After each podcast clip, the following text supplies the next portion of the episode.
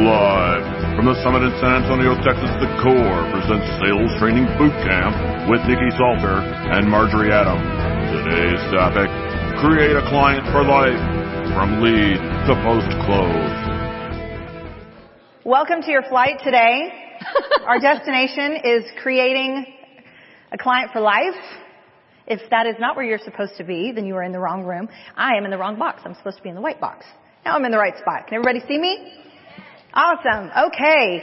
It has been a long time since I have been on stage. So I'm going to feel really good in about 10 minutes.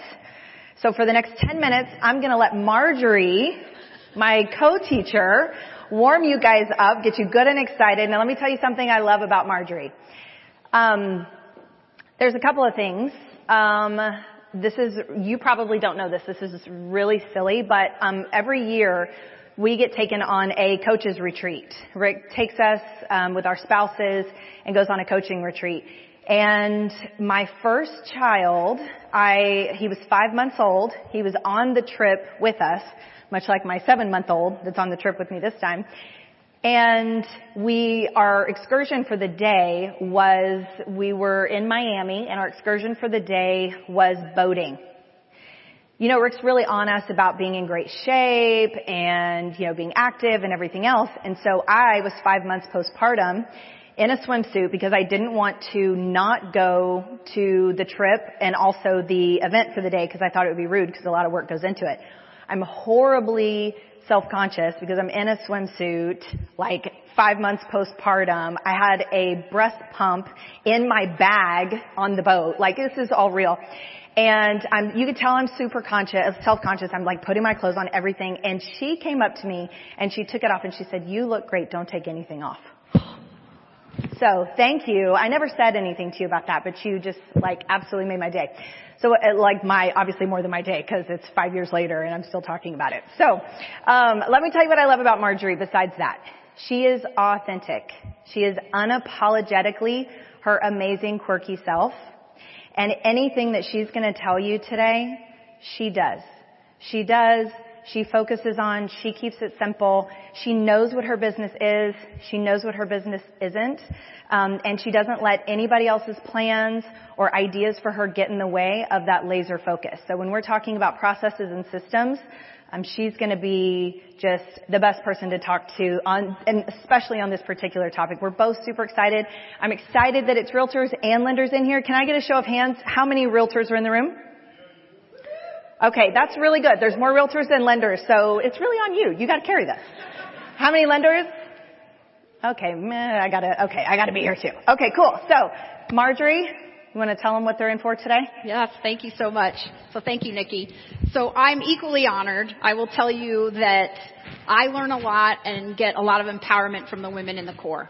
And so one of the, my biggest mentors, of course, who's in this room, always makes you a little more nervous, is Kendra Cook. So I've learned so much from her, right? But let me tell you, like, one of my favorite things about being part of the core is empowering women, right? And one of them I get to share the stage with here. So Nikki, I just, idolize and honor because of how she runs her business, how genuine she is, how she runs her team. She's just an all around what you see is what you get powerful woman. And I got Lisa Wells in here too. We just get the honor of empowering and really raising each other up. Right? So woman power all the way. And I'm just super honored to be teaching this class with her. So here's the thing. This is one of my favorite topics, clients for life. And it's one of the ones I think that can turn a little hokey, right? People are like, oh, clients for life. It's sort of like, I heart referrals on our email signatures, right? so, and you know, like with the, with our photo from like 1927 when people are like, you don't look like that no more. So here's the thing about clients for life. Just inarguably, it's the foundation of your business. So I want you to write this down because this is what you've really got to pay attention to in this class. So, for me, the long-term relationships are, are the foundation. So 89% of my business, right, is my clients for life. 89%. So I get the honor of working with clients I sold houses to 25 years ago. So I too started when I was 12.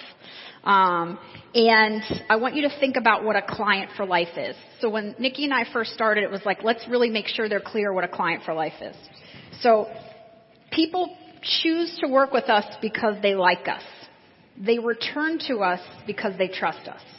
Right? So they picked you at first because they like you. And they refer you and stick with you because they trust you. Right? And so a client for life means they're there forever, if that makes sense, right? So they're going to come back and they're going to come back. So there are three parts to me to developing a client for life. And I think if you guys can really adopt and understand these three parts, quite frankly, the rest is super easy. We're going to give you really specific tactics on the intake of a client to make them a client for life, working with a client to make them a client for life, and then the follow up. But you must have a relationship. That is number one. You have to have a relationship, right? You have to know about your clients. So Rick said something that really stood out to me. I think it was Rick. What separates us is the depth of our relationship with our clients, right? They have to see us and follow us and come back to us. So, you have to have a deep relationship with them. So to me, that means I advise them like they're my family. Every client I have, and sometimes like now I'm a little older, right? So I'm like, well, I guess you're not my sister anymore. I'm guessing you're my child. Um, but I advise them like they're my family. I'm going to give them guidance like I would if they're my sister, right? That's a client for life. That's creating that relationship with them. So first you have to have that relationship. Second, you have to have systems. Because you can have a great relationship and be that really likable person and have no system, right, in place. And systems in place are things like your database and your CRM. It's having the team in place to help you follow up with them because we all have the best of intentions. I've got this great relationship, but I've got nothing in place to maintain that relationship, right? No systems. Um, so strong teams, strong systems, absolutely the key. And then the third thing, which I'm really good at, and Nikki and I talked about that she's like, this is not where I'm good at, is the follow up. Right? So this one is to me the most important after the relationship because if you don't follow up, this is like, duh. But if you don't follow up, you can't have a client for life, right? You had a great experience. They loved you. You're like, they'll work with me forever. And five years later, as a realtor, you drive by their house and someone else's sign is in the yard, right? Now sometimes this happens, but it's because we had poor follow up, right? So we're going to talk about when we get to follow up, relevant follow up, not spamming them but relevant follow up. And we're going to help you with that so you guys can create some clients for life. All right. So Nikki is going to go through with us determining how we qualify and quantify actually a client for life. Awesome. So, I have horrible ADD and there's a really bad echo. So I am going to, if I repeat myself, bear with me, or if I ask you to repeat yourself, because I'm going to ask you guys some questions. Um, what is? I can't remember which coach it was. So, um, but I remember Rick telling us that there was a coach that was interviewed. It was like the the winningest coach of all time. And they asked this coach, what's your number one secret? That's what everybody asks in every interview, right? What's the one thing or what's your number one secret? And he said, hire great players. right? Like, well, that's pretty simple. So when you're creating a client for life, what's the number one easiest thing to do to set yourself up to be successful with those clients? Anybody want to take a guess? Okay. Hey, that's good. That's coming. That's under the tactic part. That's a good one. All about you. Okay. Uh, somebody else try. You are totally stealing our outline. Yes, that's going to be in there too. Um, what's another one? Yeah. Oh, thank you. See, I said winningest coach of all time said he picked great players. Okay, cool. So it's kind of about that. So it's not picking the right team, but it's picking the right clients. Okay? So I'm going to teach you something really quick that I was taught a long time ago, a long time ago that made a huge impact for me and my business. So when I first started in the core, I was doing 140 leads a month and I was closing 8 to 12. You do the math on that conversion. I'll spare you. It's awful. Um, 147 was my average loan size. Now that wouldn't sound crazy except that everybody else in San Antonio was like already at 205. So I was queen of the trailer park. No offense to anybody that's actually in a trailer park, although I don't think you are. If you're attending this, you're trying not to, but but I was queen of the trailer park. And so I had to go through and start going through, like the lead tracker made a huge difference for me, but starting to define who my clients were and who they weren't game changer. My average loan size tripled, my income tripled without having to do that many more loans initially, um, and my leads went from 140 to closer to 80. They really kind of stayed around that 75 to 80 range. Um, but now I close 30 loans a month at an average loan size of, a little more than 400, and the rest of San Antonio is still around 250. That's progress, right? So, the good, the bad, and the ugly. How many people in the room have done this before? Okay, good. When? Okay, so this is how you identify who is a great client. Okay, who is, in order to to create a client for life, we want to know from the get-go who's our best lay down opportunities, right? This is not cherry picking. This is identifying who's going to go along with your system and see the most value in, um, in you and your process and how you do things. Okay, so um, throw this out there. Uh, what are some characteristics uh, and actually raise your hand. Um, what are some great characteristics? What are characteristics of a great client? Uh, Brian. They play by your rules. And guys, you should write this down. So write good in one column, bad in the middle column, and ugly on the right column. Okay? So, good client, plays by your rules. Uh, what's another one? Raise hands. Um, up here in the front.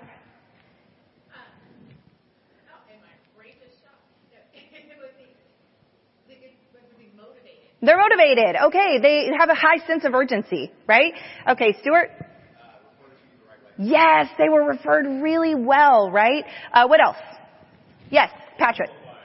Super well qualified. Oh my goodness, something that it gets overlooked, right? We're like, oh my god, they loved us, but they can't sell their house. Okay. They trust you, which usually comes from a great referral as well, right? These are all characteristics of a great client, okay?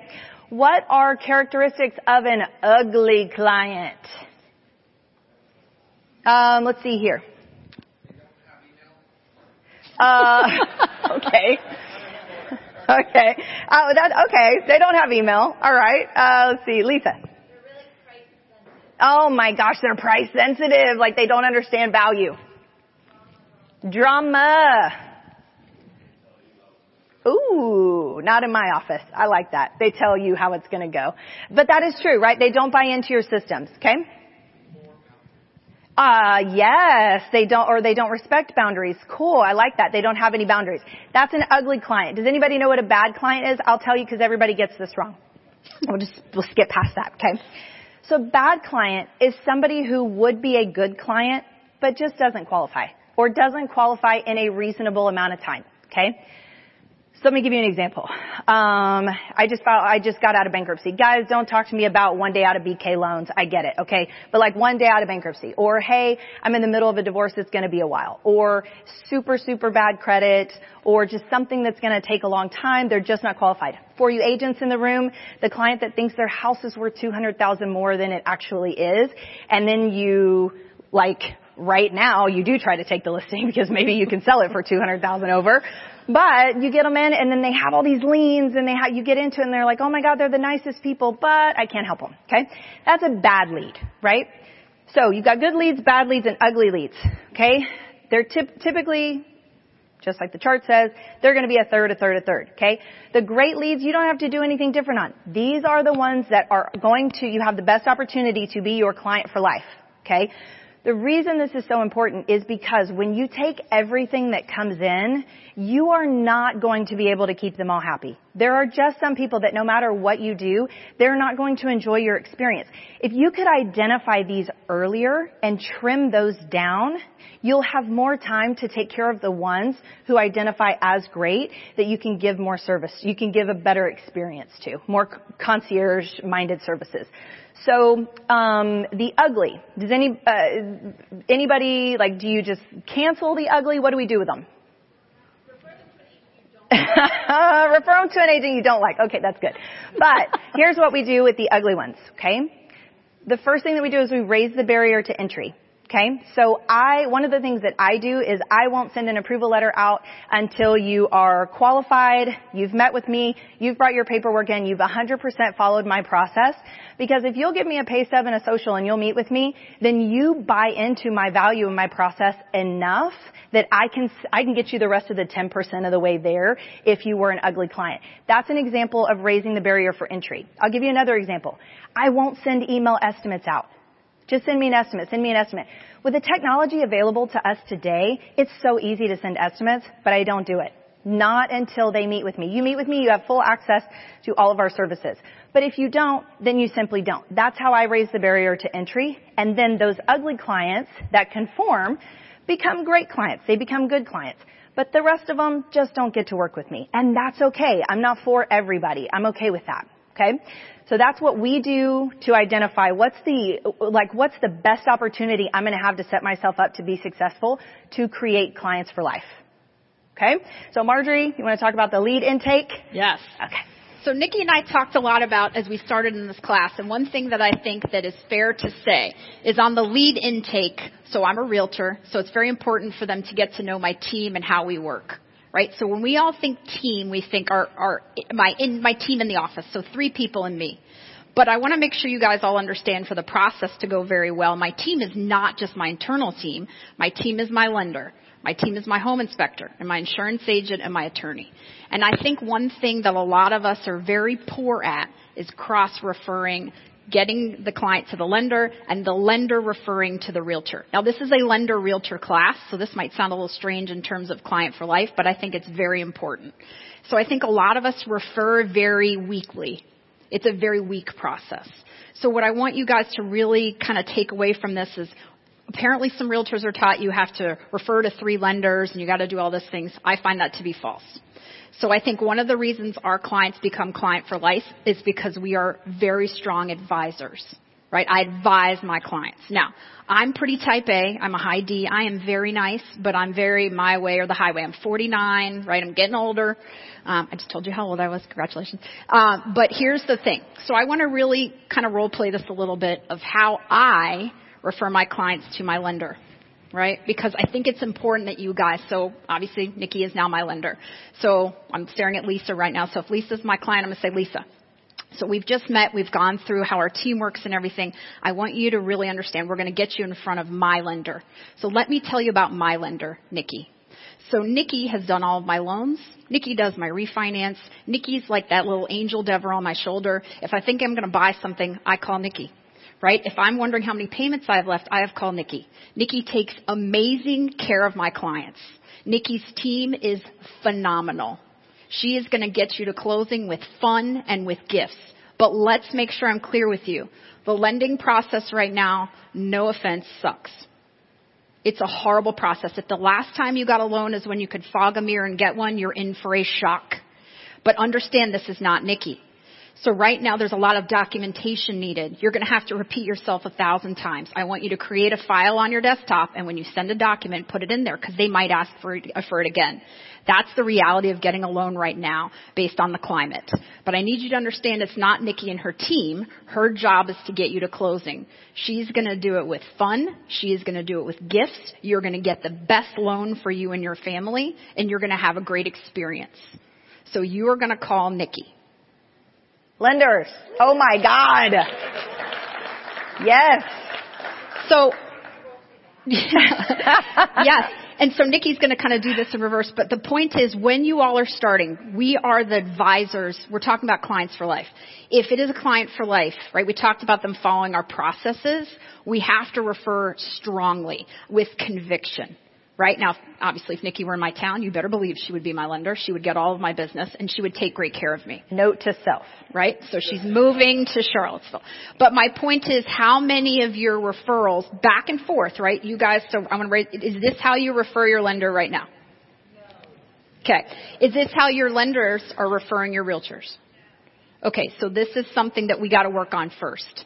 Because to me, this is not a fun market. Like Kendra knows, she's like, girl, I'm a little worried about you. Yes, I've gotten on medication. It's totally true. It's been a tough year, right? However, I have my core team. My core team is of course my internal team, but it's my lender that takes care of me. It's my attorney that takes care of things. That's my secondary team. I think you guys got to get used to talking about that with your clients, right? I've got my primary team, my secondary team. You follow my process. You go with my people. It's going to be great, right? Anytime people deviate from that, it's not as good. So does that make sense? Does that help at all? Okay, I thought that was super important in terms of once we want to start them down that path, right? I want them to be a client for life. And what I love about what you just did is that you combined the amazing referral and, and a great handoff and also set an accurate expectation at the same time. So you gave honor to me setting up the referral, but then also communicated the handoff. That's missed in so many um, great processes that people are like, man, I just can't figure out why the clients won't stop calling me or why it's because there's not a clear fantastic handoff like that just was. So that you referred with value, you set up the handoff, and you set an accurate expectation of what was coming. All in one. Nice work. Thank, Thank you. you. Thank you. So second thing I want to get to in the lead intake, and then Nikki's going to get through some of her process as well on the lead intake, is the process for if we're going to have a client for life, the amazing experience has to start at the beginning. So it can't be a phone call in, I'll see you Tuesday, hang up the phone and you show up right? That is not setting them up for an amazing experience, right? So you have to have intake questionnaires. I think on page 27 might be mine um, for a listing. So we have intake questionnaires when a buyer calls in. We have an intake questionnaire for listings. Now we've started sending out questionnaires, fillable forms, so I can gather as much information in advance. Now some clients, depending on their disc, fill them out, some don't. It's okay, but the more information I have, the better we send out the all about you form. Huh, I actually do it. Yes, Kendra. I did not get to have to pay that thousand dollars because I do it. Um, so we send that out. We send out a video testimonial.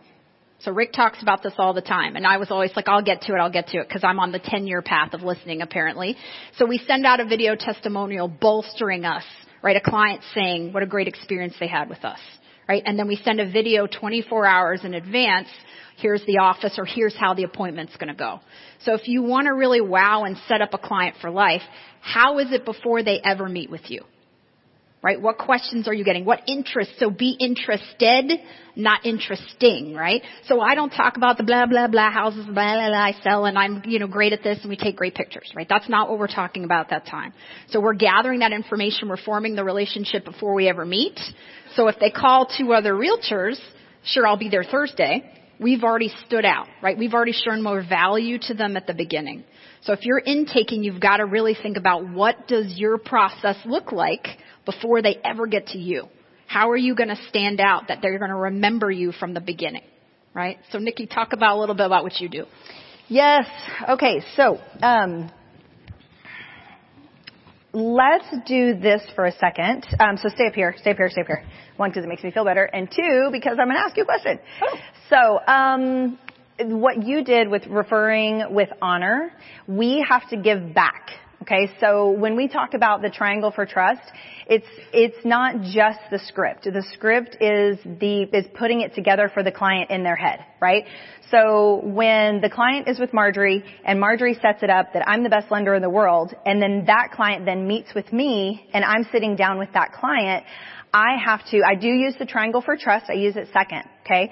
So the first thing that I do though is give honor back. Okay. So because we're partners and if this is going to work, and if I'm not going to work with 200 realtors, if I can work really closely and get a lot of business from a smaller group of them, then this is how I have to approach it, right? So off the cuff, let's do this. So um, Marjorie, how do you? So Carmen is an agent that I work with. So Carmen's going to be the agent, Carmen. not you. Okay, good. So uh, Marjorie, how do you know Carmen? Well, she sold us our house about four years ago. Oh, wow. So you know she's amazing. You're in excellent hands. Yes, right? We were thinking we should talk to some other realtors too, because everyone tells us that we should, especially in this market. Oh, no, no, no, no, no. So here's how I've known Carmen, okay? So Carmen is my personal agent. She's the number one agent in San Antonio. She's fantastic. I love her. Best negotiator ever Okay? And every client that comes to me from Carmen has 100% been a personal referral because she takes excellent care of them. She already took care of you once, right? Absolutely. Cool. So you trust Carmen. Absolutely. What did she say about me? Well, she said I shouldn't go talk to anyone else. Right? I have to only work with you, that you are the best in the business, that you're going to take care of us. She did say it's going to be really painful, but that you'd take care of me. Oh, oh, she said it's painful. I'm going to have to talk to her about that. so you trust Carmen, right? Absolutely. And Carmen trusts me. Yep. So you can trust me too. Yep. That's it. We give honor, we do the triangle for trust, we close it, it's done, we built rapport, and we get it done in like a few minutes. Right? We're efficient too, because we don't have, as, this is time blocking also. this is a 30 minute time block, right? Okay, cool, thank you. Awesome. So, setting an accurate expectation. So that is giving honor back to the referral partner, um, and closing the triangle for trust, and then setting an accurate expectation. So here's what I tell the clients, okay?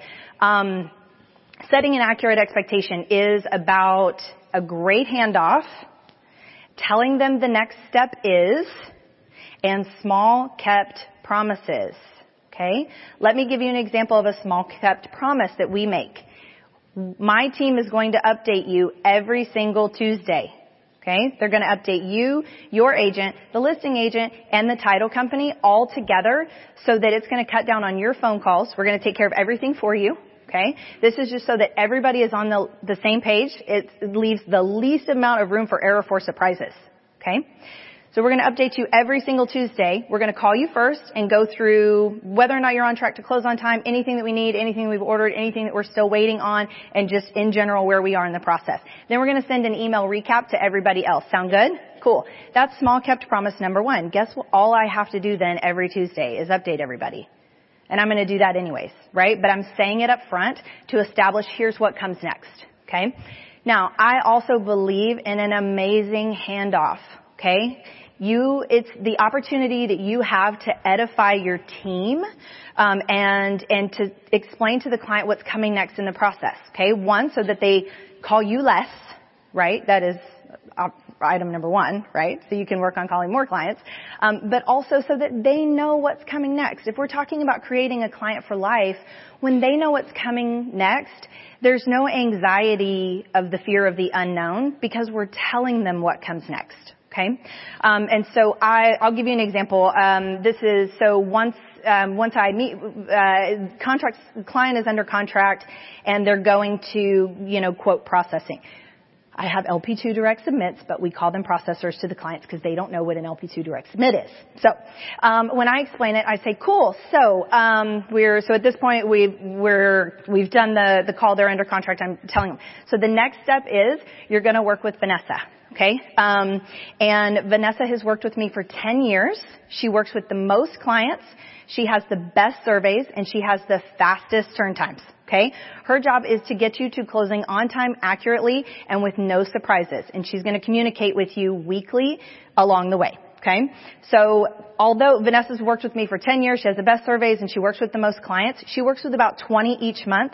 If at any point you feel like one of 20, you call me personally, okay? Cool. Is that okay? Awesome. I've just edified my team member. Hey, they know what they're doing. Here's what they're doing in the process. I've set the expectation. And then here's also what I say. She's going to give you a call in 48 hours to introduce herself and to go through any remaining documents that you're going to need.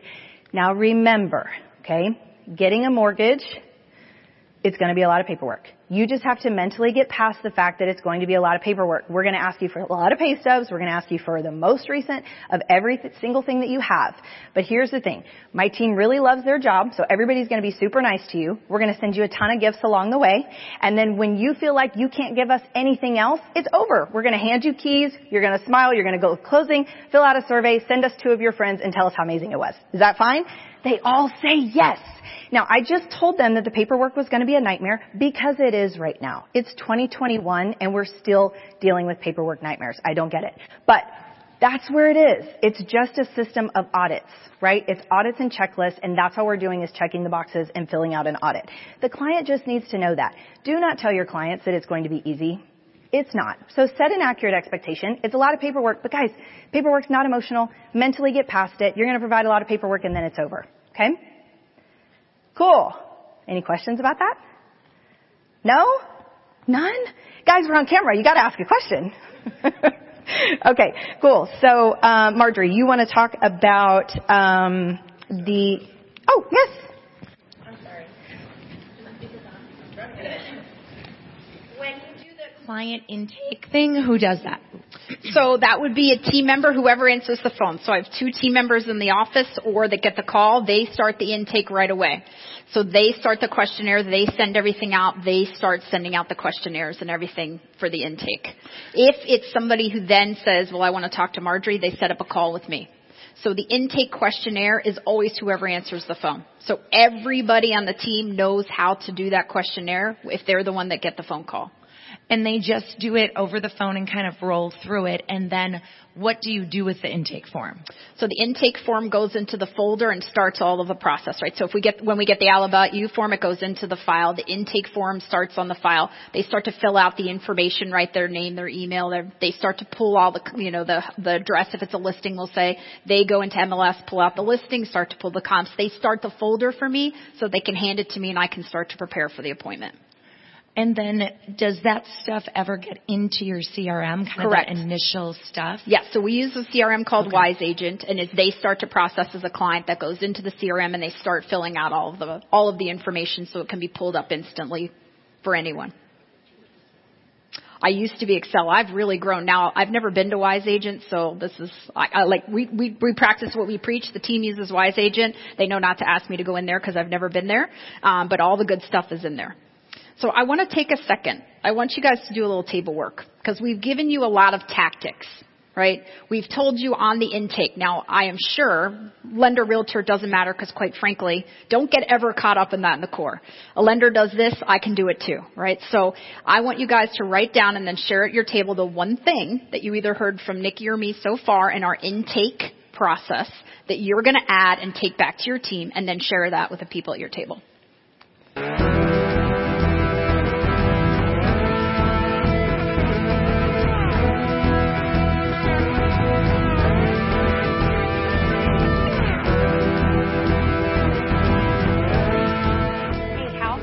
Grab a couple of mics since hey we're guys, being recorded. So let's, let's come on back ideas. and maybe let's share if anyone wants to share something they're going to implement. Um, you can put your hand up and Hal will come by. It's hard for me to see. Sorry, there's. We want to share lots of ideas with the um, boys and girls at home. So we want to get this on recorded. Okay. Got some right here. Really loved the pre-listing videos to prep the client before we get there, what's to be expected, and just videos throughout the process, and then the gifts throughout the process. Maybe oh, we're about gifts. to get into it. So those were two for me. Yeah, I think your idea of if you ever feel like one of 20, call me directly takes away that you've been handed off and now you're gone forever. It's like, no, no, no, I'm still right here. Yeah. That that was an amazing takeaway for me, that one little piece to add to our process. Would you say that that earns us a five so far? I'm working to create clients for life. Just making sure. When I get back to the office, I'm going to actually use my Monday Realtor calls and I'm going to create with Brian Shudo's help and the notes I took from your lecture here about templates to the agents on how to refer me with a text, with an email, with a phone call. I want to make sure they've got it. It's, it's an opportunity for me to tell them how to talk about me and to do a really good layup and introduction to using their lender and why. So I love it. Can I give you some advice? Yeah, yeah. I have one too. Yeah. So ask first, hey, I, so I got this really great idea and I saw this great class and it's all about partnerships between realtors and lenders and creating, creating clients for life. And I want to take a minute. I just realized I've never asked you how you want me to refer you. So what would you like me to say about you? I know what I do say, but what do you want me to say? Start there and then tell them what you want to say. Like be interested first. Ditto. Um, I think it was uh, Marjorie's comment about um, advising them like you would advise your family, and it reminds me of this market right now. Like a lot of attention is paid to how do I get my clients' contracts accepted, when sometimes I don't even think that's the right thing to do. And and we're not advising them like we would advise our family. We're telling them to offer fifty and a hundred thousand more, and sometimes I'm like, I wouldn't tell my own family to do that. Why are why are we trying to do this? You know. So I like that. It's comment. been the hardest thing for me this year, honestly. As I said, it feels like my full-time job has been telling people not to buy houses because I don't feel like when I know the roof is bad, when I can see cracking in the foundation, I can't tell you to waive an inspection. I just can't do it. So I will tell you in the short term, in the sh- term, it's hurt me sales volume wise. But what the flip side has been is I have three or four people that have sent me multiple people because what they told them was she's not just trying to sell me a house. Yeah. So it's going to work for me in the long run. It's just been super hard in the short run because I'm like, don't buy the house. I can't believe I'm saying this, right? Like it's just, it's so hard right now. But and I think yes. most people aren't seeing the long-term vision, and I think that's that was a good takeaway. That was awesome. Thank you.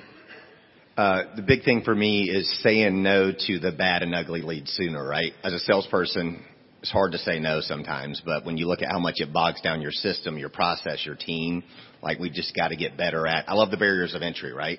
Like mm-hmm. I'll still work with you if you fall in line and do everything, yeah. but I'm you stalled out here until you do everything I told you to do. Yep. Right. Because it, then it's just it's just the beginning. Like, I mean, that's the client that, you know, a month in is talking about a lawsuit and it's like, are you kidding me? Cause I didn't call you back in 10 minutes. Like, what? Can you sue for that? you gotta be careful. All right. Cool. Is that it? All right, so I'm going to turn it back over to Nikki because one of the things I think people love more than anything they should is Nikki's gifting. Like I feel like a great gifter, and then I hear what Nikki does, and I'm like, I'm pretty average. So Nikki's going to get into her during and really focus on her gifting. Awesome. Okay, so I'm going to talk about um, what that entire like center section um, in our process is um, for, but specifically to gifting and concierge kind of ideas. Okay, um, so first thing, you must have a wow checklist. Okay, I have mine over there. Mine's too long, so I couldn't put it in your book. So you email your concierge if you want it. They will give you everything that I'm going to talk about, like in details with pictures, vendor information, everything. Because we have a very detailed written out process. That way, it happens the same way every single time. Okay? This is another way to create a client for life. Do it the same way every single time. Be a student of your game. Tweak it and improve it and re-execute over time. Okay? So, first thing, we do an all about you form. Now, Admittedly, I am lazy and I have used SurveyMonkey. So I send, we send out an all about you form with SurveyMonkey and so I don't get it on every single client because I am lazy in my execution and I put a band-aid on it and send it out by SurveyMonkey. So what you should do, which I'm going to do whenever I get home, is um, actually have my assistant reach out and get that information prior to closing over the phone.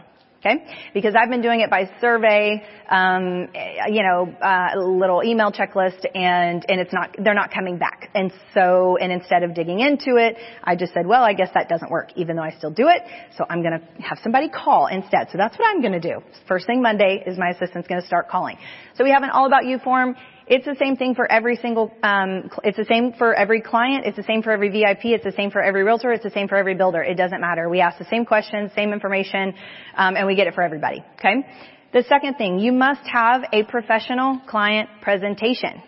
Okay. I'm not going to go through the professional client presentation because I have mine here um, with the detailed, the five bullet points that we go through. We do the same thing with every single one. I do not wing it. I do not have my own style, right? I use a process. I go down the checklist. I say the same things. I ask the same questions. The only thing that is tailored is my response to them based on the answers that they give me. Okay? This, the next thing, you must continue to set accurate expectations and use the phrase, the next step is. You also must teach your team this. If a client has to ask you, what is the next step, they are in charge and you are not. Okay, so if you want to stay in charge and they are paying you to stay in charge and to tell them what the next step is, just tell them. Okay?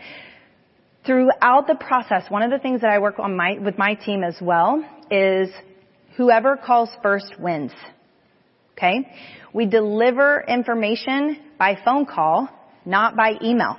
Email is for recap. Okay? We are busy, right? And so we get lazy and we fall into that email trap. What do you think your teams are doing? They're really emailing. And now a lot of them are working remote. It's even easier to just email. Okay? Email is inefficient form of communication. It's for recap only. Okay? So a fun challenge that we've done before is 100 Days of Greatness where every time it's totally the honor system, but every time that your team uh, makes a call instead first, instead of sending an email, they get to make a hash mark, and then whoever wins the most hash mark every week wins something um, for however many days you do it. I just like 100 Days of Greatness because it sounds cool. So, so, and that's honor code. They win something. You could do $50 gift cards, something, time with you, lunch, whatever, um, and it just really gets them back into that habit of calling because when you have, when you're getting information delivered, you want a phone call. It does, even if it's good news. If it's good news, you want to share in the excitement. If it's bad news, then you need to be able to soften it. You don't communicate by email. Got it? Okay.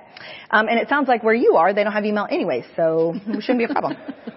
you just pick up the phone. Easy times. Um, okay, they come in, they meet with me, my professional presentation, then I give them a folder with everything that we just talked about in it. Okay? So it has the do's and don'ts. It, I call them, you know, kind of filler forms, but it has the do's and don'ts. I go through the wealth accumulator and I have to print it. oh, I'm so bad. I don't even have my logo on it. I just use the core one.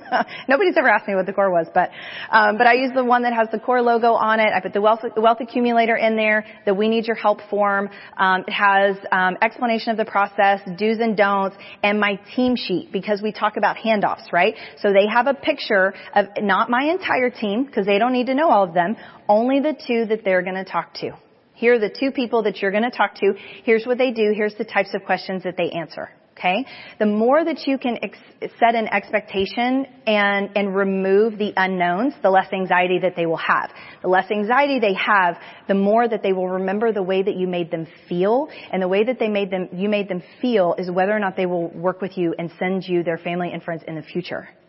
So you have to think about how am I saying this? How am I communicating this? How is my team saying this? Like we talk about cheesy crybaby stuff in our team meetings, so I get them a little emotional, right? Like I tell them sob stories and things, so they're like, okay, I'll be nice to everybody today. Like it's a real thing.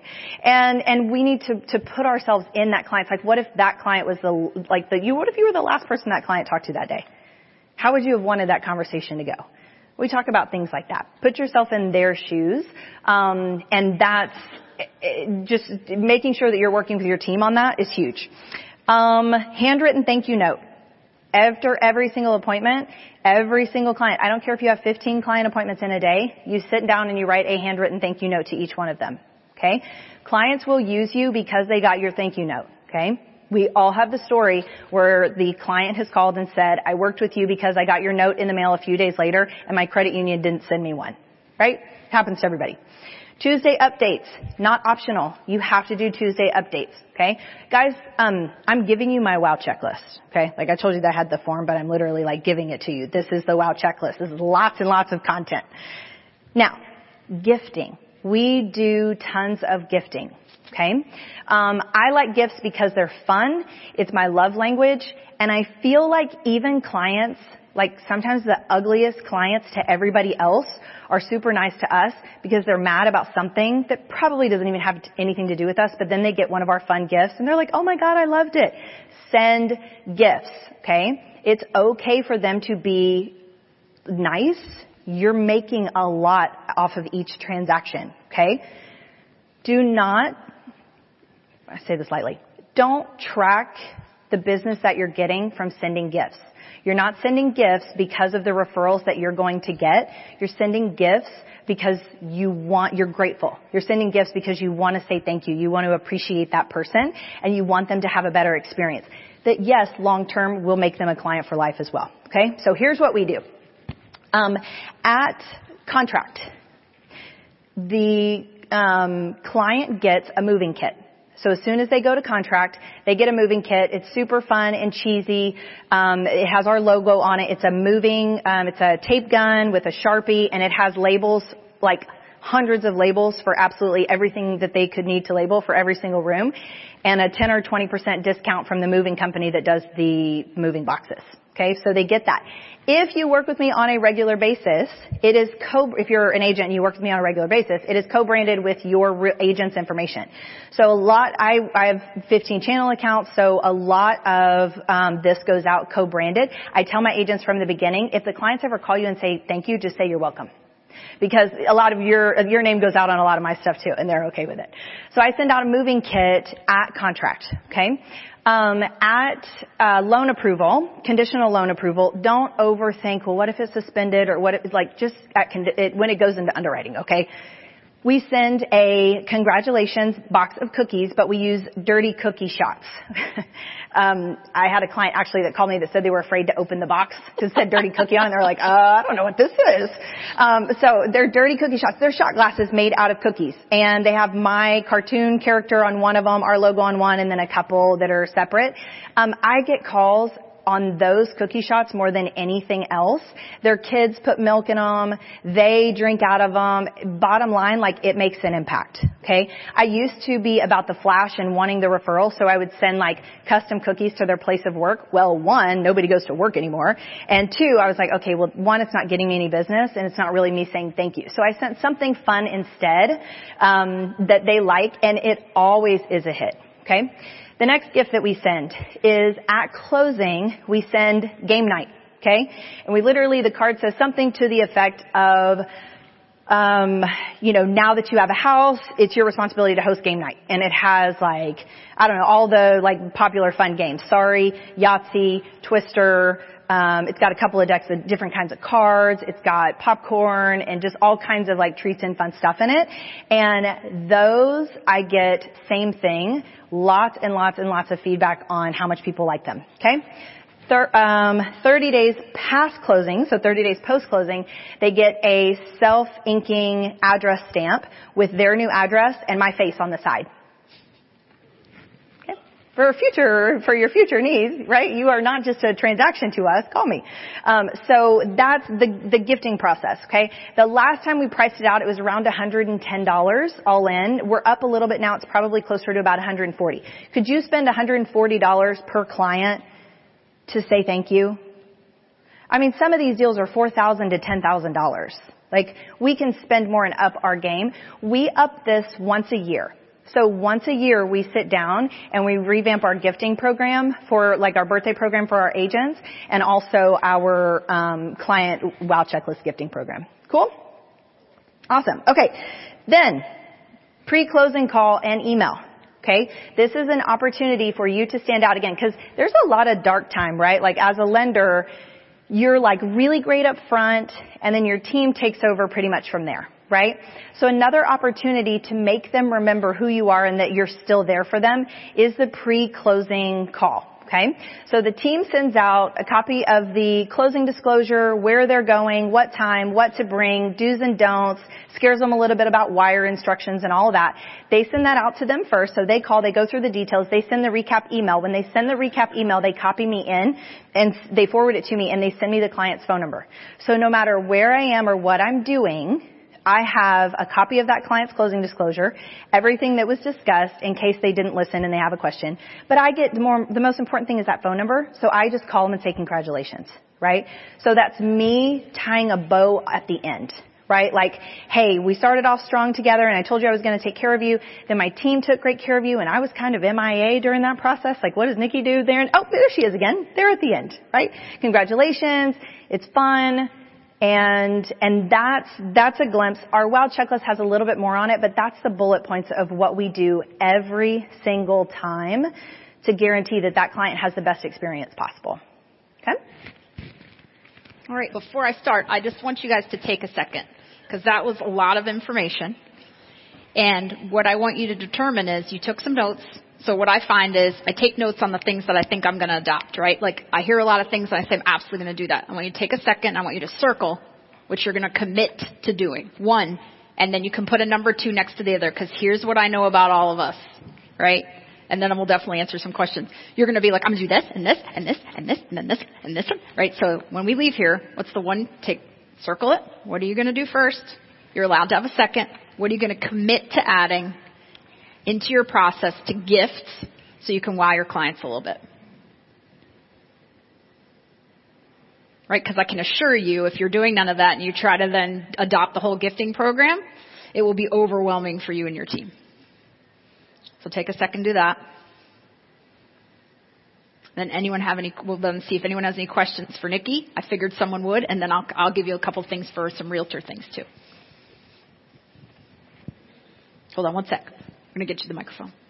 It's all good. It was something you guys said earlier about being dictated to, being high D, so I'm a high D as well. I usually get ticked when they start pushing, you know, back on me a little bit. I'm just wondering how you navigate that or what do you think that somebody like me might have done wrong to begin with to where they start trying to dictate the process? How do you set those expectations with two strong-willed people, client and lender? Strong-willed people love to be directed. They just don't know it.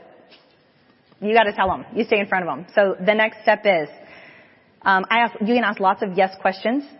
right? Because then they're already on the track of shaking their head and saying yes. Oh, does that sound good? Yes. Is that what you're here for? Yes. Is that is this what they said? Yes. Ask a lot of yes questions, and then they'll just kind of go and say yes. It's one way to do it. Um, but also just having a clear, like for us, so I don't have the strongest salespeople on my team. Um, I have caterers, and so as far as like overcoming objections and, and all that, we really have to work really hard on that. But we just have such a firm, clear process that if you want to work with us, this is what we're going to do. Would you like, do you want to work with us? Because this is how we're going to do it. And then you've already signed on, right? So you ask permission up front. Here's how it's going to go. When we, you know, when we request documents from you, here's what a, um, like some of the, it's not a D personality that will push back. It's a C personality that will push back, right? And so when you, when I mention, hey, it's going to be a lot of paperwork, what do you think they say?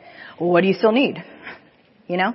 Well, here's the thing. You have done a great job. You've already given me so much, but everything that we have to have, we have to have has to be the most recent version. And honestly, the processor is the best one to talk about to you about that because she looks at all of those audits and everything all day long. So I'm going to let her do that, but she's going to call you within 48 hours and go through it. Just be on standby. I've never had anybody decline because they couldn't get me a document that was simple that we needed. Nobody gets declined because they couldn't get me a pay stub. Like everybody has them right? We just need the most recent version. So I think to answer your question, you set an accurate expectation, you stay in front of it, the next step is, and very clearly up front you ask permission to hold them accountable to your system. Is this what you want? Well, when they say yes, they just told you that you have permission to hold them accountable. Make sense? What do you use uh, to actually implement the gifting? Is it an employee plus CRM, or is it employee, CRM, and a vendor? How do you actually uh, control it and schedule it, make sure that it stays on time? So there's probably better ways to do it. Um, I have an employee that it is part of her job description. It's one bullet point of her job description, and we rely heavily on the vendors as well. We say, hey, here's how many of these requests that we're going to give you. We need you to streamline and automate it for us on the reporting side to make sure, like, hey, how do we get you? How, how what's the easiest way for us to get you this information? And then we need a report provided back from you when it went out, you know, whatever tracking numbers and everything else that was sent. Um, because I used to track all of that and it was a nightmare. It was a full-time job for one person and you don't need to do that. The vendors that are providing the services, they can track all of that for you. So that's what we do now. Nikki, for the gifting stuff, um, for lenders who do refinances, do you do anything different or do you do anything that maybe is just minimized for the refinances? So um, the only thing we don't send on the refinances is the moving kit um, because we change the gifts every year. So they haven't gotten the same thing. So they, you know, like up to this year they got, you know, like last year they had Cutco knives. And this year it's a game night package. So if you're changing the gifts up, I don't think that you have to have a separate program for refinances. We don't. Um, but, um, and it also depends on, I mean, I've had some clients that have come back multiple times. I mean, for them, we're going to do something different, but it really is, it, it's not a total one-off, but it's a little bit more of a one-off. So for refis, the only thing we take out is the contract box. Which it doesn't happen anyways because it doesn't go under contract. So it automatically doesn't go in. Anything? What companies do you use for the address stamp and who prepares your moving boxes? And I think you so I can, the only one I can tell you for sure. So I used some girl, some lady on Pinterest for the game night baskets. Uh, my assistant just basically like went out and looked to see what was out there, and we went just local and had somebody. I mean, she's not local, but she went to Pinterest and found somebody who was like a stay-at-home mom that was trying to make money, and basically negotiated something that made her money, but also like would hold her to some standards of delivery and, and other things. Um, but I'll have to send you the list. The only one I know is Dirty Cookie um, and it's like dirtycookiecompany.com or dirtycookie.com, something like that. But if you just Google it, that's what comes up. Um, but, um, but anyway, so yeah, I can get that to you though. All of that the concierge will have. All right, we good? Okay. I'm going to continue on a little bit. So we obviously covered gifting, which is super important, right? You must have a great gifting program.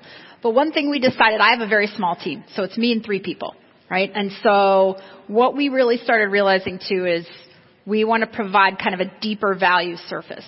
So I talk to my team all the time about concierge level service.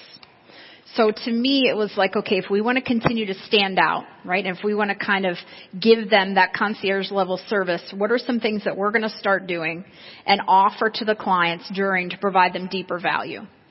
So, because again, I'm, I'm smaller, right? So it's like we gotta go deeper. And no, I don't want to cut my commission, so I want to prove more value. So how do I do that? So I'm just gonna share with you a couple things that we've adopted, um, that I think have made a huge difference that are not high cost.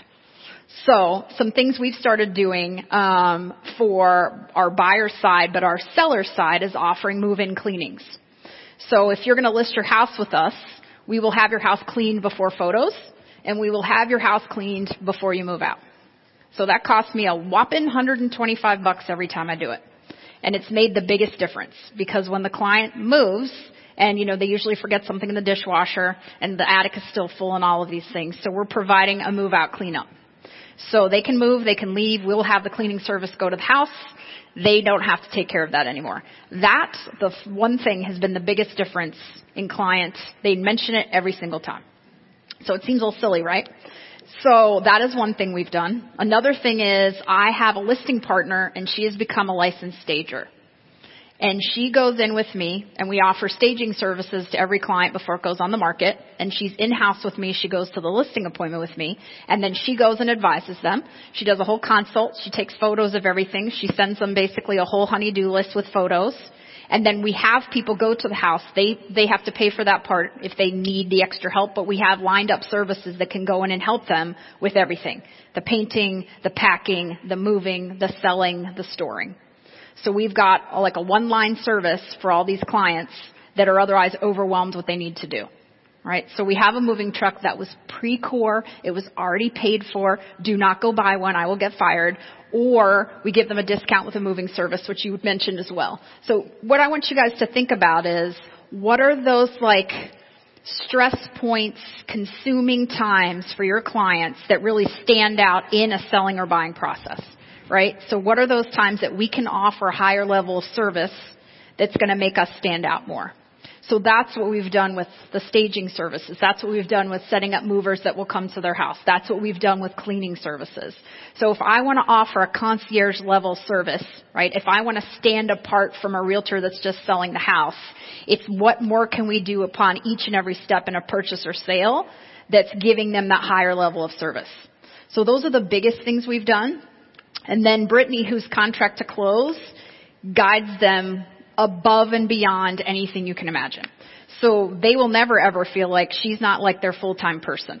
So the funny thing is at first I thought maybe I made a mistake, except that every single survey says like they want to keep Brittany right? So she goes so far above and beyond, lining people up for them, setting things up, being there, calling. I call as well, but she is like they call. They're like, "Can I talk to Brittany?" I guess so. I mean, don't you love me anymore? So I think providing that higher level of service in the during has gotten us way more tight in the long-term relationship building. So what are little things you can do at high pain points? In a transaction, right? That you think about it. Maybe you guys all should move. And then it's like, wow, this was really tough. I had to line up these people. We had to get these people in. We had to get estimates. And we take care of all of that for them so that we take that pain away from them. So I think that's one of the biggest things we've done that sets us apart that I would share with you guys in terms of at this point in the transaction, in that during, that's gotten us higher level referrals and people coming back 25 years later. So if you guys aren't doing that, I want you to incorporate some things like that into your systems or teach your realtors to incorporate something like that into your systems. Okay? All right. So I'm going to cover, and then we'll go through questions again. I definitely want to cover the follow-up. Because this to me is where I think, like I said, you guys did a great job. You've closed. Maybe they get moving labels. Maybe they get like a reminder to change their address. And then it's like crickets. But I want you to think about your follow-up in terms of relevancy. Right? I think it's important what we send them and why we send them. So to me, the example I want to use really quick with you is like if you buy a car. So I keep thinking about this. This, this is how I process things. So like I bought a car. So I, it, it's used and it's okay, but I got a Q7. And it does all these things. And it has like this pad and it has this screen that pops up and it has this pretty little blue stripe. I mean, it's very cool. I don't know how to do anything. I don't even know how to plug it in so that the GPS comes up. If it does, I can't touch the radio because then the hmm. GPS goes away. So I know nothing about it. So let's, I mean, I really don't. It's blue. Beyond that, I can't tell you. So let's think about this. So typical realtor, right? If I'm going to send something out, you bought something from me. I'm going to send you a card every month that says, I sold seven cars this month. I sold 10 cars this month. Who cares, right? So we tend to be like, I sold this many houses, I sold, right? Sort of, sort of like self-promotion spamming versus being relevant. Well, if you sold me this card, what would be super helpful is every month, please tell me what one of these buttons are. Right? Like tell me, it's like if you want your GPS to stay on when you're lost in the middle of the city, here's the button you should push, because I push every wrong one. Right? Tell me how to use the car. Give me discounts, right, for oil changes or tires, right? These are relevant things. Give me discounts for detailing, right? Tell me that you'll have a car ready for me when my car has to come in for service. These are relevant things that help me as a car owner. Okay. Let's turn this into being a lender or a realtor. When I close on my house as a realtor, I don't care how many houses you sell every month. It's not relevant to me. I have to stay relevant from closing to seven years from now. Right? So if I'm going to provide value to you as your realtor in those next seven years, I need to tell you about things like, is it time to refinance and reach out to Nikki?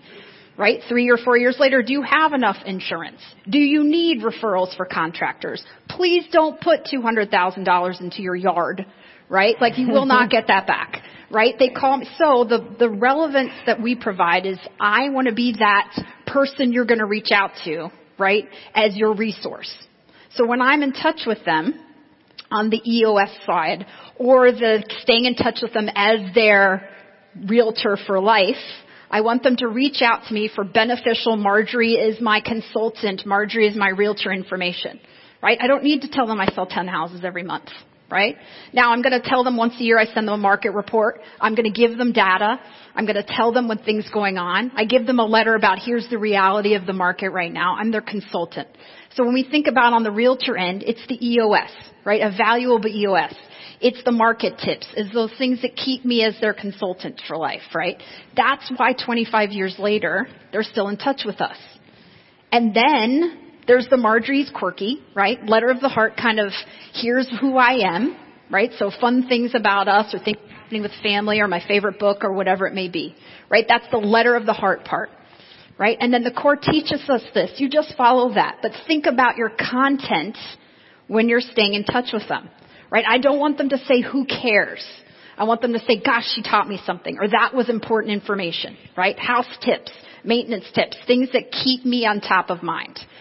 So I feel like really it's as simple as even pre-core, but of course in a regimented fashion since I've been in the core, it's what am I sending them? How am I staying in touch with them? How am I relevant to them? Right? So 20 years later, they're calling me about non-realtor stuff all the time right? What painter should they use? That might be more realtor. But I just got a call yesterday that I returned last night.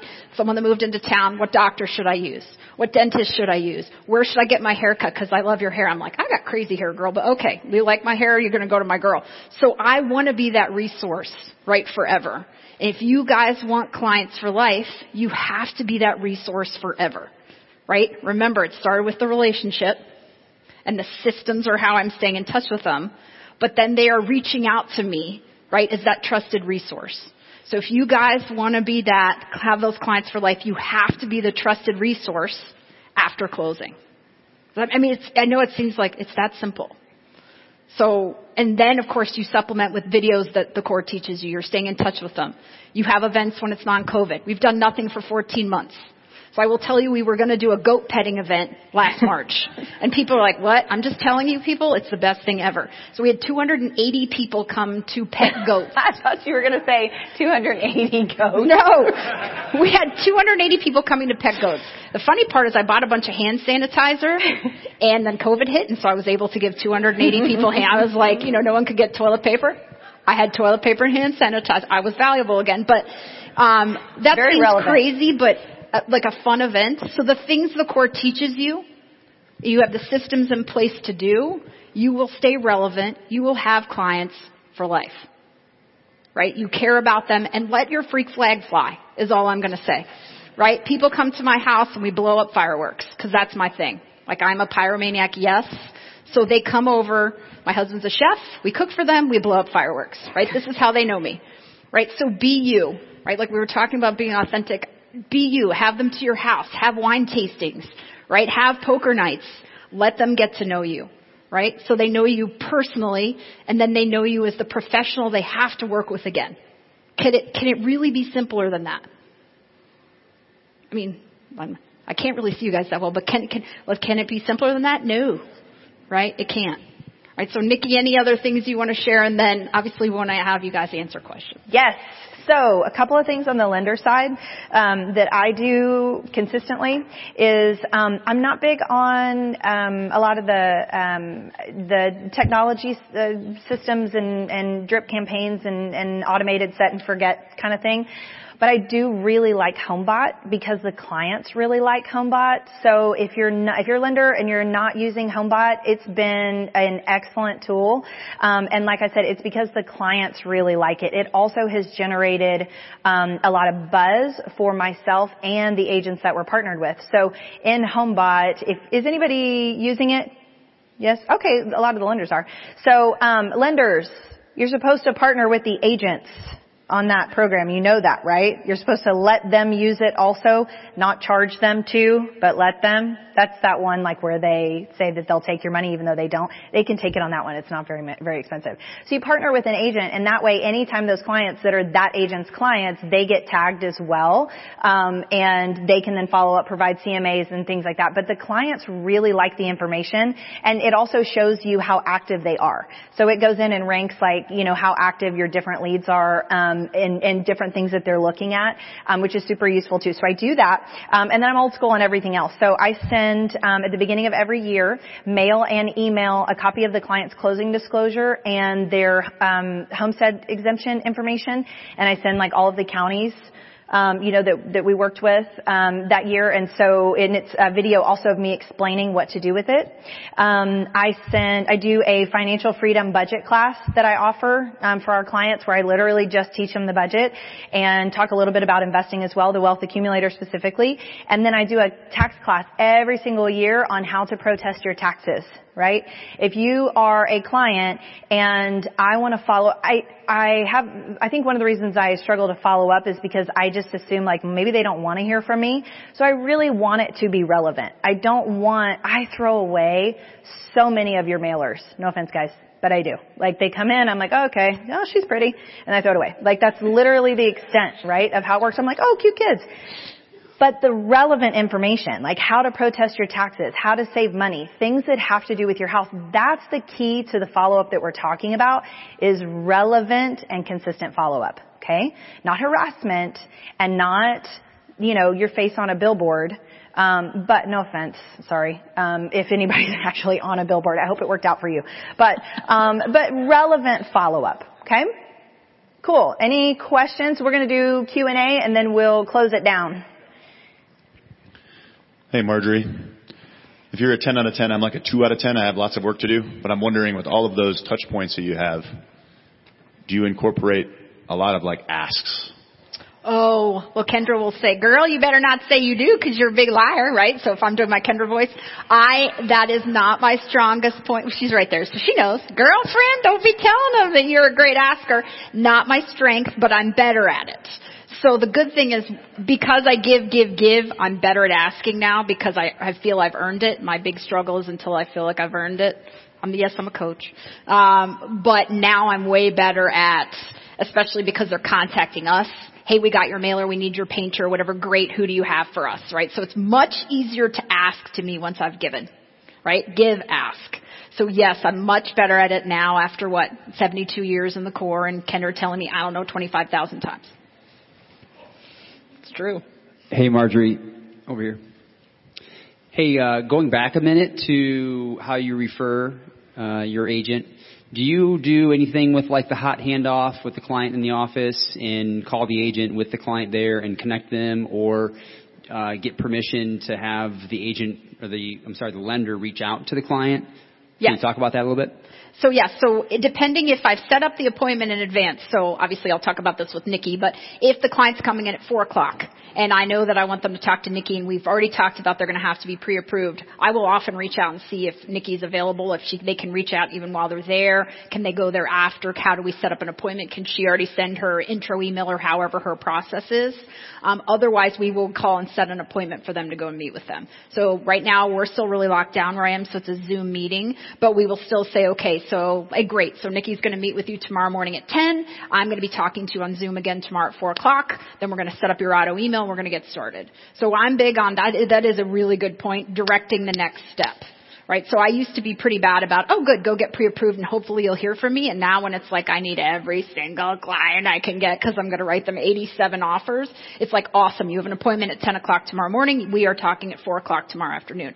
We're setting your auto email. We're setting your parameters. We're getting started.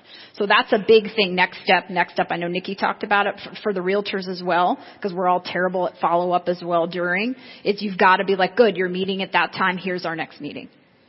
Absolutely. Good question.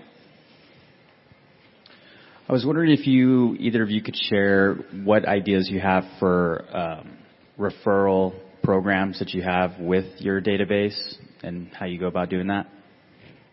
I can tell you what mine is right now. It's not amazing. Um, I send Omaha Steaks gift baskets um, it's, I mean, I, like, I love the graduated, um, but the last time that I was at a summit, I was like, oh my gosh, I'm so embarrassed I don't have a referral gift program. So I just threw that one together and said, okay, I'm going to do this for now because I implement at like 50 to 70% and then I have to work on going back and tweaking it later. Um, so I send Omaha Steaks gift packs, um, to everybody. I'm in Texas. Like, I don't know anybody in Texas that doesn't grill. So that's what I send, um, and just say thank you. And they don't have to close. Um, I, it's 50 bucks and includes shipping and, and all that, which is a little pricey, but I have a good price point and, and I'm grateful and I want them to do it again. So if they're like, hey, I want steaks, I'm going to send her a client, I'm okay with that. Now we do a 25, so we go off the all about you. So $25 gift certificate first referral. I do 50 second referral, 100 third referral. If I don't have the all about you yet, we have several, my husband's a chef. This is how I eat because I don't cook. So we have several restaurants owned by our friends. And so I will get 25, 50 and $100 gift certificates and by 50 or 100 I have it, but that way we'll send them a gift certificate from there. But we're big on tracking how many referrals we get. So I, in the CRM I can tell you over history how long, how many referrals I've gotten within the last 12 months, 24 months, and we're talking about that all the time. A good way to track that too is you could take the same thing that we do for the accounts pyramid for referral partners, agents, and builders and, and whomever, and put your 100 favorite past clients on that chart as well. Um, based on how many leads that they've sent. It's, I mean, because we're already using the form, it's nice and simple, um, and that way it, you know, quantifies the value of the, of the relationship this is supposed to be personal. I'm making it about money, but it does quantify like, okay, like how much money, how much business have they sent me? Like, you know, are, am I their favorite? You know, obviously if they've sent, you know, four clients, okay, that's, that's a great client for life and past client. I want to make sure they get lots of attention. I just wanted to share. I got a mobile detailer, and anytime I get a referral, we just send a mobile detailer to clean his and the wife's car. Great idea. And I get every time a video, a picture, a social media post. Oh, my realtor cleaned my car. That's a great idea. Awesome. So coincidentally, those mobile detailers um, are hurting right now, and they will let you sign contracts for like a certain number of cars, and you get them for like 40 to 50 bucks a car. Because we've done that too. Anybody else? I was just wondering if you're acknowledging the people who are referring you on your social media. One of the things I read in an earlier class today was like tagging them, you know, and saying thank you and is that something that you're doing as a general practice? I'm not doing it yet, um, but it is definitely on the short list. Like I think it's just a community of all of our past clients, um, where we share that relevant content as well. Um, and then yes, making a video, doing like this whole presentation that Rick did, and getting their attention. No, let's make eye contact. I want to thank you. I think it's huge, and also like people will enjoy um, engaging in that, like the public praise. So yeah, I think it's an awesome idea. I'm not currently doing it. I'm not very social, my social media community is uh, limited. Okay, and just part two. So in the client appreciation events, one of the things that was brought up was publicly acknowledging in at like a tier level. Is that something? Because in our client appreciation events, we've always made it a point to make it about gratitude and not about like that's why I don't have vendors who are like selling, you know, their vendor business. So do you feel like that takes away from the event by making it like this public, you sent me four deals, you sent me five deals, you know what I mean? I want your guys' opinion about that if I'm going to make a change. So my gut, I would, I mean, my instant gut, because it's not something I do, is my client appreciation, unless someone comes to me. So if I'm blowing up fireworks in my house and you're eating a big pig that my husband roasted, if you're coming to me to talk about real estate specifically, then, then we're going to engage in that. But you're really, we're hanging out. We are, I'm thanking you. I'm certainly giving you honor. Um, but I'm not doing any sort of, presentation or anything when you're at my house or smaller events. So I mean, something actually I should talk to Kendra and read about because it's not something I've been doing. Um, and I'm not sure. i I'm always really cautious that when you're at my house and we're hanging out, that it's we're friends at this point, and I'm yes thanking you and talking to you, but I'm not turning it into a you know, like a business event as much as at that point. So I, it's not something I'm doing, but it's actually something we can talk about. I think it's personal preference too, and like you know your people and like your agents, and if they're super competitive with each other and they'll get off on that kind of thing, then do it. And if they're not, and like you know, oh, I don't want to make him feel bad, and I don't want to this, well then you know, don't do that. Like I know Josh does like competitions with his agents. He's really clear on like, hey, here's who my top ten are, and here's like I tell my individual agents that. I don't necessarily tell the other others unless they ask. Um, and so, and I, I do have some of the builders that will ask, well, especially because they know that my fiance is a home builder, so they'll be like, so am I doing more with you than he is? And so like, I'll get that every now and then, you know, in a fun way, but, um, but I think it just is your vibe with them and what, you know, what you think they'll appreciate. Yeah, I would just say to extend on what Marjorie was saying is most of our biggest referral partners are our VIPs on the real estate side. So I do exclusive client parties just for the VIPs and I do honor uh, the number of referrals that have closed with each person and the gifts are based on that and I do think that that has always helped the referrals grow. It keeps it top of mind. As far as just general client parties like movies and stuff like that, we just do general drawings because I gift them individually as the referral comes in. So I don't know that I have to publicly thank them, um, you know, in in a group client event like that, except on the VIP side, just so it generates more loyal clients for us. Agreed. Cool. Okay. Do we have any more questions? If so, we can take one more and then um, we'll finish up. No? Oh yeah. Oh, the QR code. Are you holding me the survey? Is that the survey? Yes. If you go, st- we're very high tech here at the core now.